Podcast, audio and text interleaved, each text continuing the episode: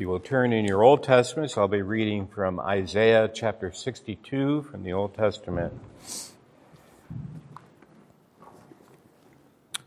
We'll be reading the whole chapter, Isaiah 62. May I remind you when the Old Testament speaks of Zion and Jerusalem, this is a way for the Lord to speak about the church, the people of God. For Zion's sake, for, for Zion's sake, I will not keep silent and for Jerusalem's sake I will not be quiet, until her righteousness goes forth as brightness, and her salvation as a burning torch. The nations shall see your righteousness, and all the kings your glory. You shall be called by a new name that the mouth of the Lord will give. You shall be a crown of beauty in the hand of the Lord, and a royal diadem in the hand of your God. You shall no more be termed forsaken and your land shall no more be termed desolate. But you shall be called, My delight is in her, and your land married. For the Lord delights in you, and your land shall be married. For as a young man marries a young woman, so shall your sons marry you.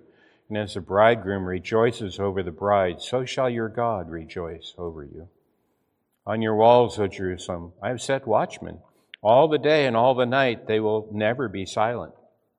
You who put the Lord in remembrance, take no rest, and give him no rest until he establishes Jerusalem and makes it a praise in the earth.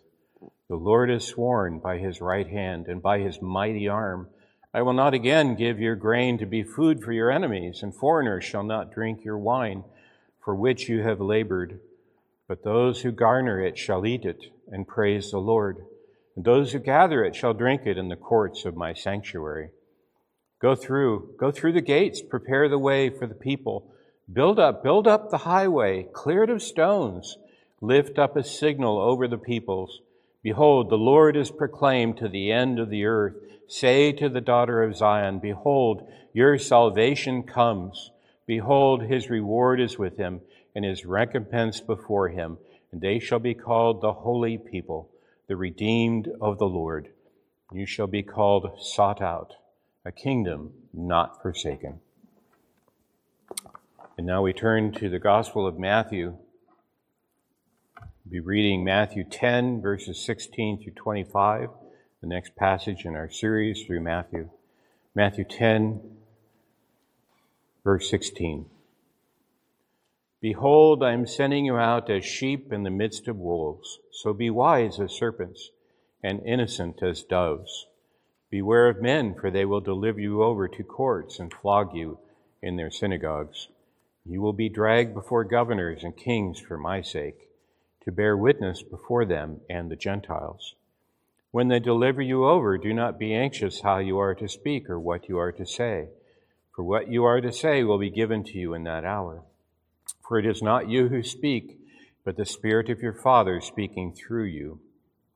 Brother will deliver brother over to death, and the father his child, and children will rise against parents and have them put to death. You shall be hated by all for my name's sake. But the one who endures to the end will be saved. When they persecute you in one town, flee to the next. For truly I say to you, you will not have gone through all the towns of Israel before the Son of Man comes. A disciple is not above his teacher, nor a servant above his master. It is enough for the disciple to be like his teacher, and the servant like his master. If they had called the master of the house Beelzebul, how much more will they malign those of his household? Since the reading of God's holy word, the grass withers, the flower fades, but the word of God abides forever. Let us pray. O Lord our God in heaven, May we meditate upon your word with the guidance of your spirit, that the, the, words of my mouth and the meditations of our hearts might be pleasing in your sight, O Lord, our rock and our redeemer. We pray in Jesus' name. Amen.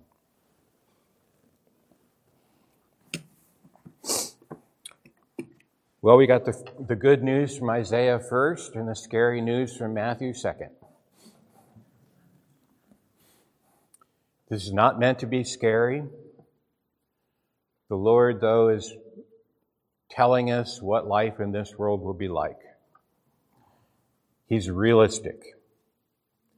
And that's the thing about Christianity, which is true anywhere you look. It's a realistic faith, a faith that doesn't uh, imagine the world to be what it's not. We understand the world we live in now, and we know where we're going. And where we're going is as that announced by Isaiah 62. The Lord has not abandoned us forever. In fact, in this text in Matthew, Jesus is basically telling us, don't think that I've abandoned you. This is your calling in this world. It's not that I've abandoned you and I'm punishing you. This is your calling in this world to be my witnesses. They will treat you like they treated me. So, brothers and sisters, this is a, an important text for us to understand very carefully. Part of why this is so important for Jesus to say this here is he's dealing with disciples who really don't understand what Jesus is going to do. They still don't understand that he's going to die and be raised from the dead and ascend to his Father in heaven and start an age that we are a part of now. They don't understand that. They think they're going to Jerusalem to uh, take the city by force and forcefully bring in a kingdom of this earth centered in Jerusalem. This is what they, they expect. You see that in Acts chapter 1. They actually asked Jesus after the ascension, Is now the time you're going to restore the kingdom to Jerusalem uh, and to Israel? And Jesus has basically heard that time and again, and he's, he, he basically tells them, You just wait, it will become clear uh, momentarily. And after Pentecost, it becomes clear to them that they're part of a new creation, not something small like a uh, kingdom in Israel. And so that's what Jesus is preparing his disciples for. He's already warned them of some of this, as we will see, but now it's starting to become clear. And one thing to note is we're in a section in Matthew, uh, and Matthew helpfully tells us what he's doing. Uh, and uh, he does it by including certain things uh, to indicate who Jesus is talking to in particular. Uh, so Jesus calls, this is, this is Matthew 10, verse 1. He called to him his 12 disciples. This is not to everybody. This is his 12 disciples, the people whom he is going to appoint to be his uh, witnesses in the world. And then Matthew helps us, again, at the beginning of chapter 11, 11 verse 1, read this.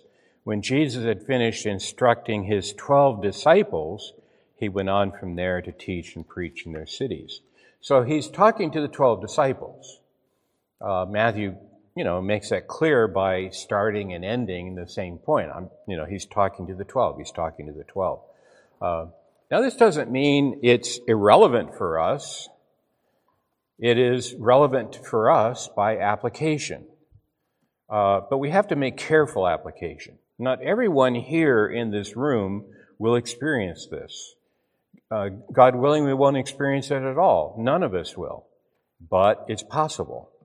And it's possible for various reasons, and uh, He has called some of us to greater extent to be His witnesses in the world. Uh, and that's, that's how we have to apply this. And there's uh, at least some of you will experience some of this uh, probably in your life. And that is, there will be opposition to you because you're a Christian. It might be people will say nasty things about you. Uh, this is part of the persecution we can expect. It could be that you will be passed over for a promotion because you're a Christian. I mean, these are the types of things we're talking about here. Not necessarily thrown into prison and enslaved uh, or uh, beaten or uh, being put to death. This is not the calling for everybody. But you can expect opposition for being a Christian. And secondly, you can see here that Jesus is helping his disciples, his followers, to see that being a Christian requires prudence. It requires careful consideration and endurance. And these are the two things that we will see in our text. So let's, let's start by talking about the opposition. There will be an opposition to the gospel ministry. And it's the ministry of the gospel. It's for Christ's sake. Uh, and it, may be public. What's interesting here is in verse 16 through 18, he says, Beware the men, they'll deliver you over to the courts, verse 17, and flog you in their synagogues. The courts here is the term Sanhedrin, uh, which in its one Supreme Court form is the council in Jerusalem in charge of the people of God uh, of the Old Covenant, uh, with the priests and the scribes and the Pharisees in the Sanhedrin. They were the, the elders of the people uh, in Jerusalem.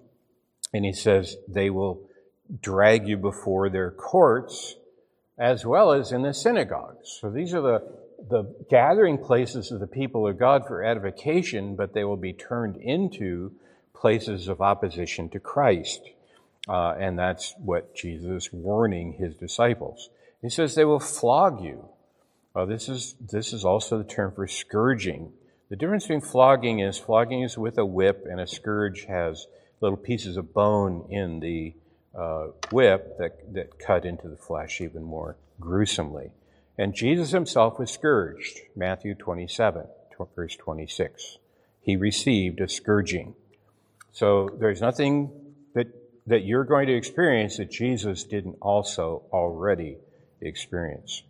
And then you have this uh, terrifying, horrible statement that Jesus gives us in verses 21 and following Brother will deliver brother over to death, and father his child, and children their parents.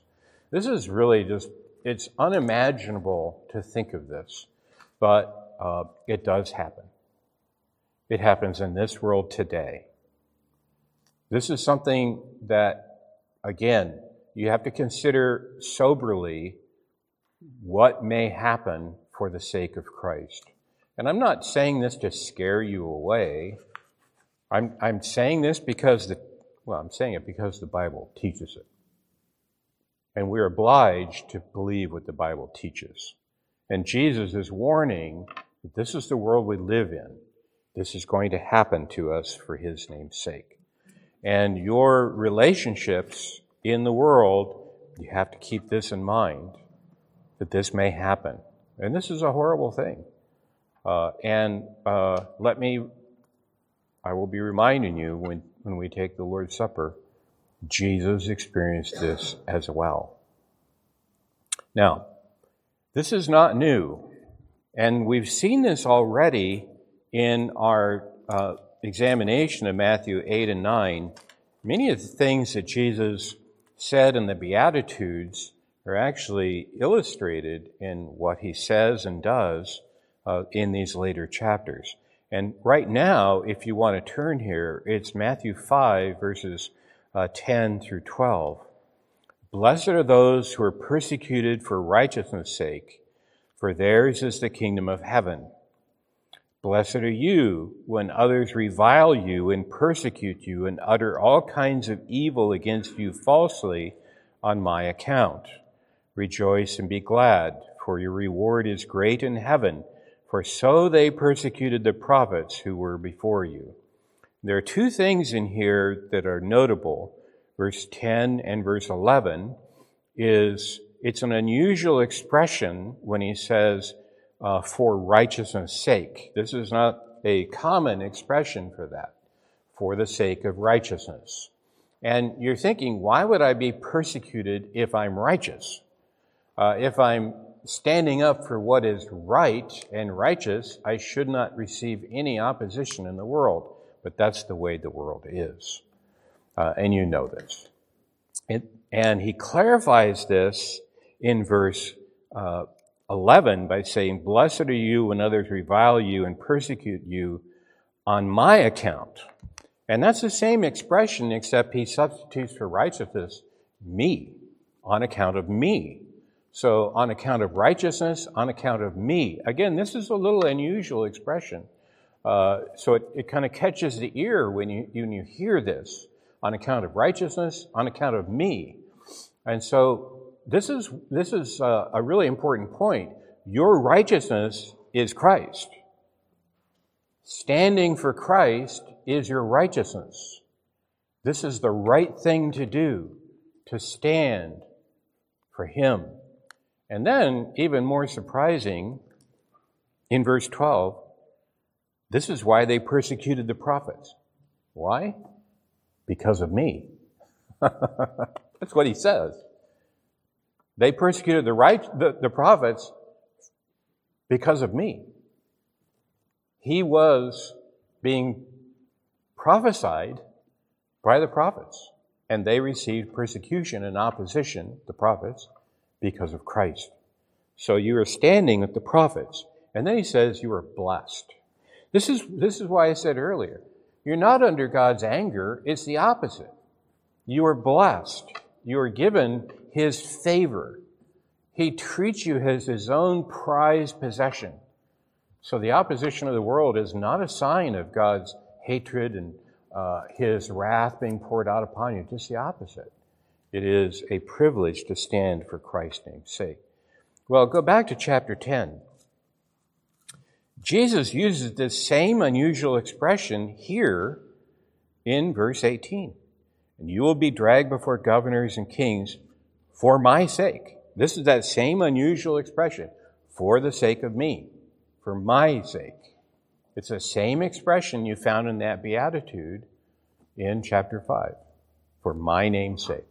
For my sake. And then you get for my name's sake in verse 22.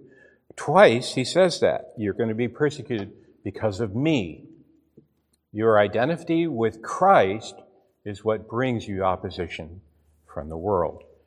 And then he says something I hope you find tremendously encouraging in the midst of all this scary stuff is Jesus says in verses 24 and 25, these are to be studied.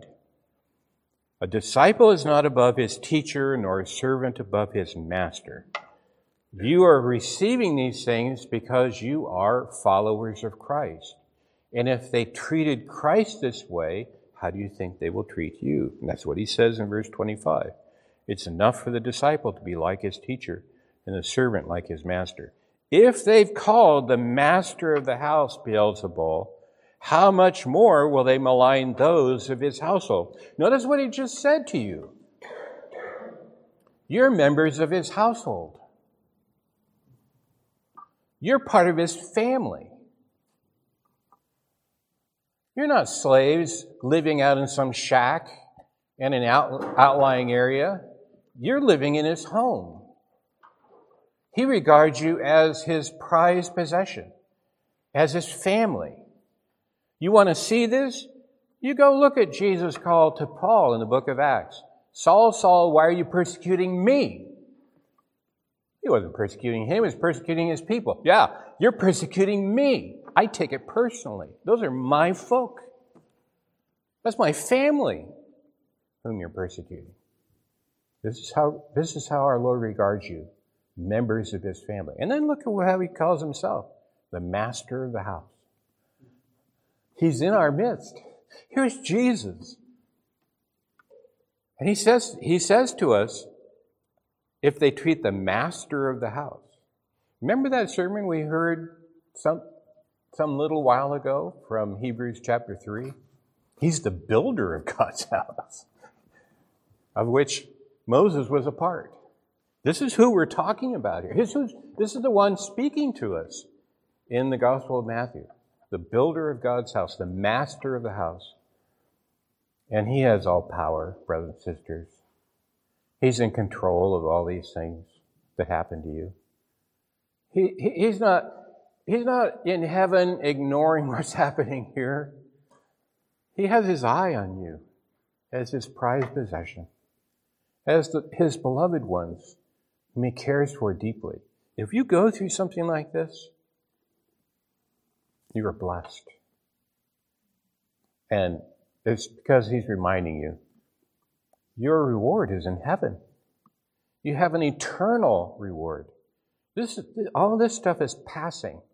All this stuff is a brief experience in light of eternity. When we, when we get to, to stand before the Lord of glory at the end of days, do you think we're going to meditate on all the suffering we went through in this life? It will be like a dream. It will be like something that I don't even remember that anymore in comparison with all the glory and the beauty and the joy that we have. Remember what we see, what we heard in the Psalms. Come before the Lord with joy. That's what we're going to do in the end of days, is come with joy before Him. But brothers and sisters, they treated him badly. They treated him very badly, and they may treat us badly. But notice also what the Lord says in verses 19 through 20. When they deliver you over, do not be anxious how you are to speak or what you are to say, for what you are to say will be given to you in that hour. For it is not you who speak, but the Spirit of your Father speaking through you. Again, your Father. He hasn't withdrawn his fatherly kindness from you. He provides His Spirit so that you can speak properly and stand in the evil day. Through the Holy Spirit, the great and powerful presence of God, Almighty God standing with you and providing for you the words to say, because you will be, uh, it will be delivering testimony for the people whom you, whom you speak with. This is verse 18. You'll be dragged before governors and kings for my name's sake, for my sake, to bear witness before them and the Gentiles. So, if you want to know what our purpose is in this life, that's it. This is, this is one of the main reasons why Westminster Presbyterian Church in Corvallis, Oregon exists, and that is to bear witness to the world. We bear witness to the world, whether they heed us or not, we bear witness faithfully to the Word of God and the testimony of Jesus and the name of Jesus upheld. Time, day in and day out, week in and week out. That's why we're here. And we will continue to declare His name that they will hear and many will come. We don't, we don't bear witness futilely expecting no one to come and to hear us because we have God as our Father through the Holy Spirit. Who knows? In His good providence and kind care, He may sweep through this valley like nobody's business. We may see many come here, so much so that we'll burst the seams. God grant that. Until then, brothers and sisters, we stand fast. We stand fast and hold to the name of Jesus. We don't modify our message. We hold to the Word of God. We announce the Word of God. The Word of God shapes everything we do as a brothers and sisters of the Lord, trusting in the Lord to care for us and provide for us. That's, that's what we're doing. And until then, we stand for Jesus' sake, for His name's sake. The second thing that, so that's, that's the opposition that we can face. But the second thing the Lord provides for us here is a reminder that this calls for wisdom and endurance. Now, the word for wise here, this is verse 16 be wise as serpents and innocent as dove. The word for wise here can probably better be translated prudent. It means insightful or thoughtful, shrewd. Uh, wisdom is not this thing of contemplative, you know, looking inward or something, whatever people think wisdom is today. This isn't really what he's talking about. He's talking about prudent, thoughtful lives. That you take care to think about your circumstances and what you're facing in the world. Give thought to situations. And he says, be prudent like serpents. And I think it's, you know, my best way of understanding this is if you've ever seen a snake, um, particularly one who's studying you, wondering if he can eat you. I had a rattlesnake once staring at me. Thank the Lord, I was going to be walking right by this thing and um, scared a rabbit up, and the rabbit got, got eaten and not me. I'm not sure the snake could eat me, I'm a little big. But still, they stare at you. And you can just see the gears turning. I don't know. Could I get my mouth that big? I think that's what he's talking about, thoughtfully studying the situation. This is prudence. And yet he says, innocent as doves. I don't know. I, I don't know any other words for innocent here, but the word here uh, struck me as unusual. It means, uh, I'm not sure this is the meaning, but this is the origin of the word is doesn't have horns. You know, it doesn't have horns, so it's not dangerous. Because, you know, animals with a horn, like a ram, is kind of dangerous. They might, you know, butt into you. And the horn is a sign of power. Uh, but the dove doesn't have horns which is true. I mean, every dove I've ever seen has no horns. Um, and, and so it's innocent. But, you know, innocent can be taken in a funny way. Um, I think it means um, not dangerous, thoughtful, but not given to guile, not given to trying to deceive people. Straightforward, I think, is what the Lord Jesus says. If you want to know what this looks like, you look at what Jesus does. Look at how he interacts with his contemporaries, even with those who are going to crucify him. This, this is what he's like. He models this behavior of somebody, and he's prudent now, this prudence is quite interesting because you could go to Proverbs chapter 1, and if you've not studied Proverbs, start with Proverbs 1, and it gives you kind of the foundation for how to regard the book, particularly the early part. Proverbs 1 through 9 is a catechism, basically. I think it's a catechism for young people in the church. So Proverbs chapter 1, verses 2 through 7 reads as follows to know wisdom and instruction, to understand words of insight, to receive instruction in wise dealing, in righteousness, justice, and equity, to give prudence to the simple, knowledge and discretion to the youth. Let the wise hear and increase in learning, and the one who understands obtain guidance. To understand a proverb and a saying, the words of the wise and their riddles. The fear of the Lord is the beginning of wisdom and of knowledge. Fools despise wisdom and instruction. The fear of the Lord is the beginning of all wisdom and knowledge. This is, this is what we start with. And then you can see there's a studying of things so that we know the world we live in. We can study it and understand how we are to behave innocently before our Lord, uh, being instructed by Him in how to do that. So there's riches in Scripture on how to live our lives uh, in the instruction of the Lord as He gives us here. He tells us to be wise as serpents and innocent as doves. You can study how that takes place in Scripture quite easily. And then there's endurance. Now, endurance is, uh, this is, this is verse 22 and you will be hated by all for my name's sake, but the one who endures to the end will be saved. Christianity requires endurance of everybody. You must endure and persevere in the faith. And it's not always easy. There are times when, for, for whatever reason, uh, you find it difficult to maintain your Christian testimony in this world.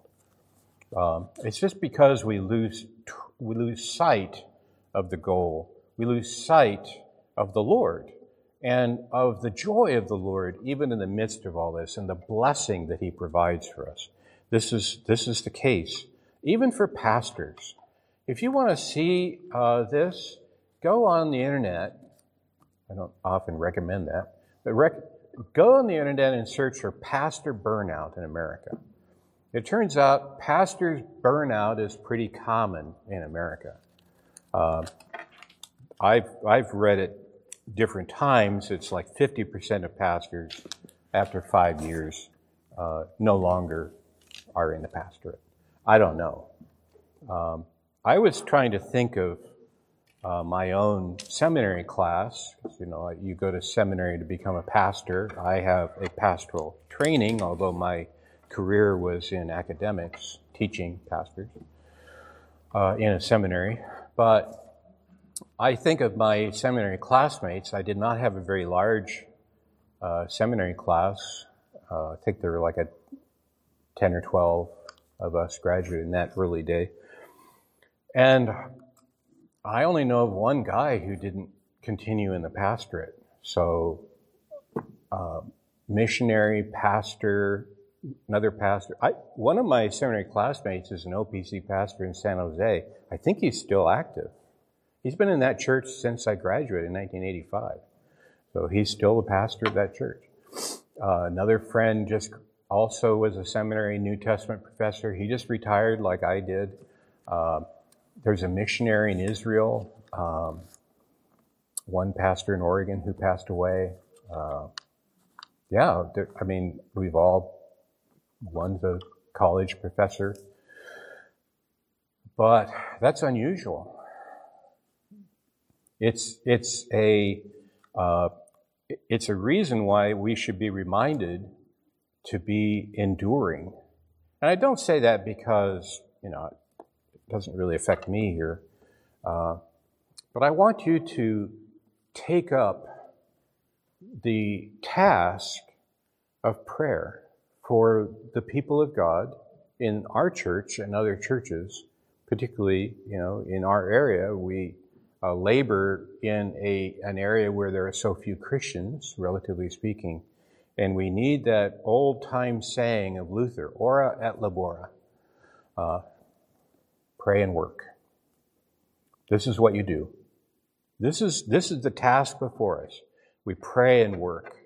We, we give prayer and uh, we watch over our elders with uh, care and concern that they are protected by the Lord to endure and lead us, and that we may uh, grow as the congregation, that our uh, church officers in particular might stand fast in the midst of all the trials that, uh, that they encounter that you don't know about, uh, that they would be uh, steadfast in the mission of the, of the church. Because notice that Jesus is talking to the disciples.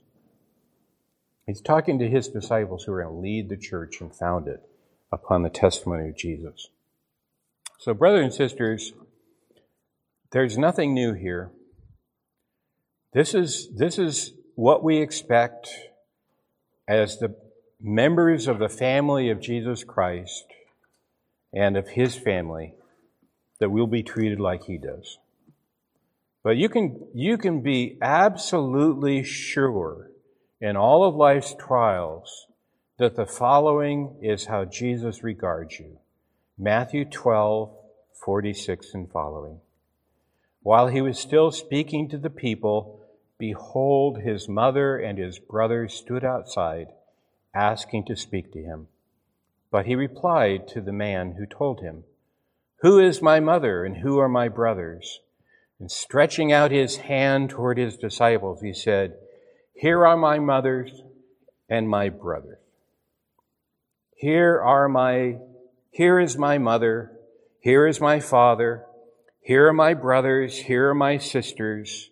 You look around this room. Here are your mothers and fathers, your older brothers, your younger sisters. Here you are together in the family of the Lord Jesus Christ, standing fast, persevering in our most holy faith. Because blessed are those who are persecuted for my name's sake, our Lord assures us. Let us pray. We have reached a difficult section of your scripture, O Lord, that challenges us. We could fall into despair and fear. Grant, O Lord, that we would fear you above all, and that holy fear would produce love and joy in the midst of life's troubles. I pray, O Lord, that you would grant us perseverance. Give us a double portion of your Spirit that we may stand fast in the evil day.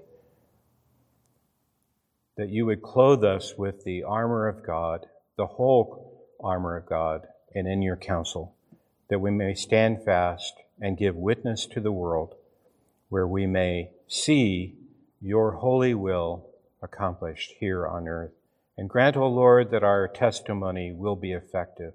We long to see our gospel be effective in the lives of our neighbors who do not know you that you would convert them, O Lord, and grant them eternal life through the words of life in Jesus.